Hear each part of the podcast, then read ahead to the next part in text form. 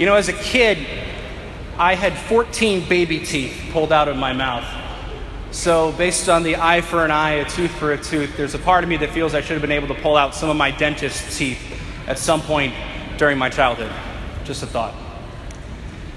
This is one of the most challenging gospels that we face in all of Scripture because it is very direct, it's very personal for all of us. Because every one of us has had a time where we have been wrong. We can, we can call it to mind. There have been times that we have been hurt, times that we have been treated unjustly. And it hurts us when this happens to us. And very often we want to get even, right? Because it's a matter of justice, giving someone what is owed to them. Something has happened to us, so therefore someone else deserves punishment. And this is true for us as Americans, of course. We stand for truth, justice, and the American way. There's that wonderful phrase that we like to say don't bring a knife to a gunfight because we want to get even. We need to reply in equal, equal way, measure for measure. Now, make no mistake about it, justice is important. A society can't function without it.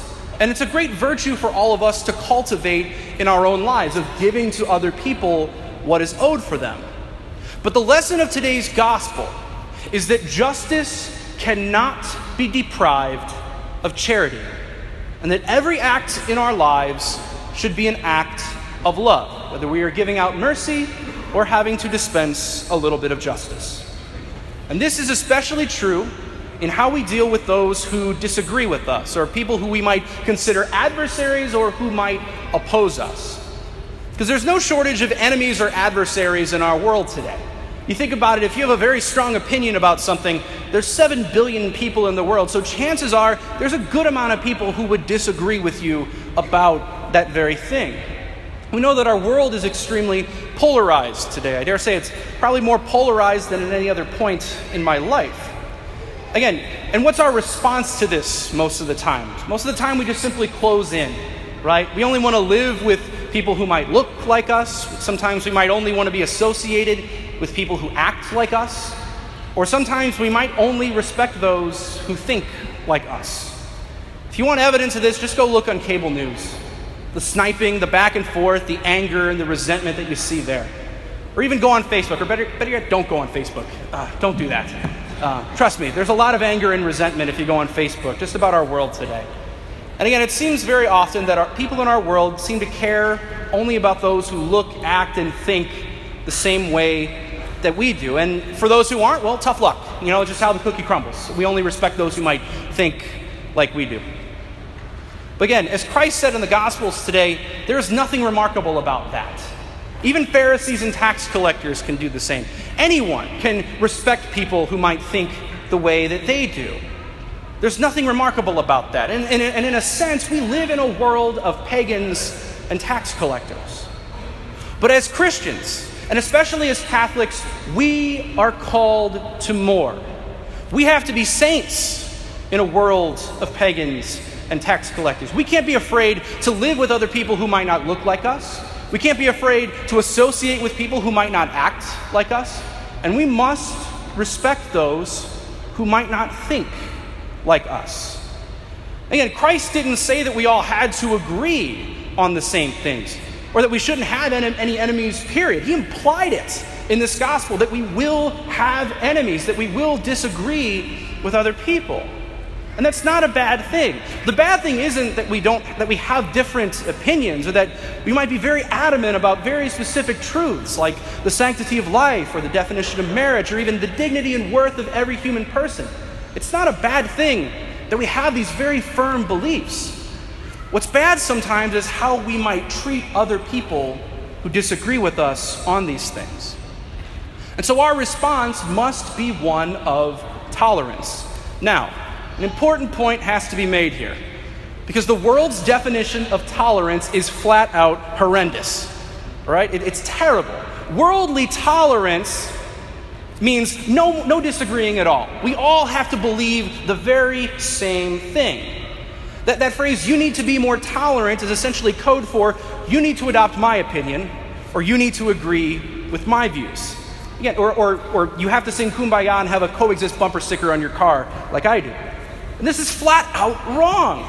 That's not tolerance. Because in order to tolerate someone, you have to disagree with them.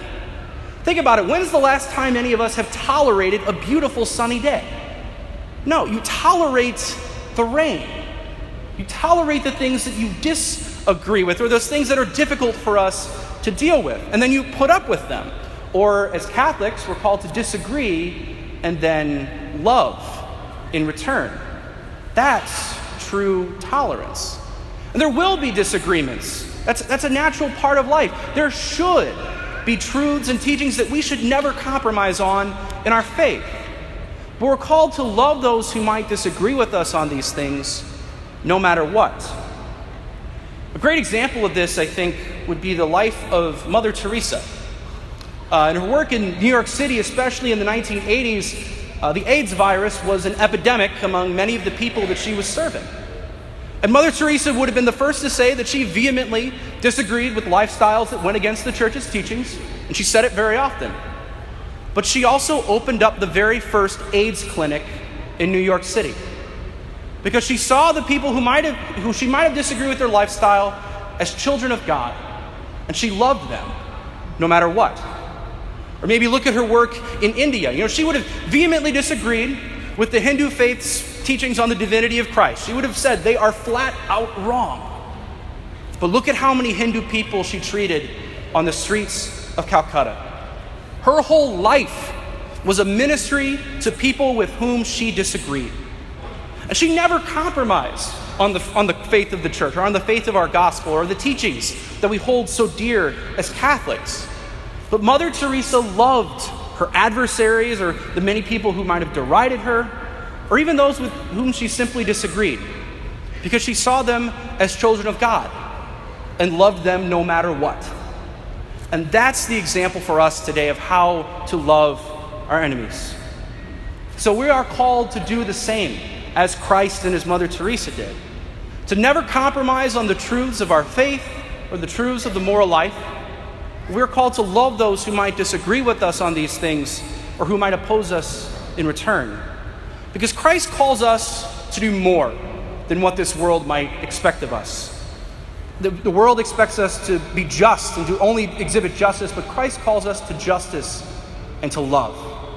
And let's remember that this command to love extends to all to those who might agree with us or to those who might disagree with us, no matter what.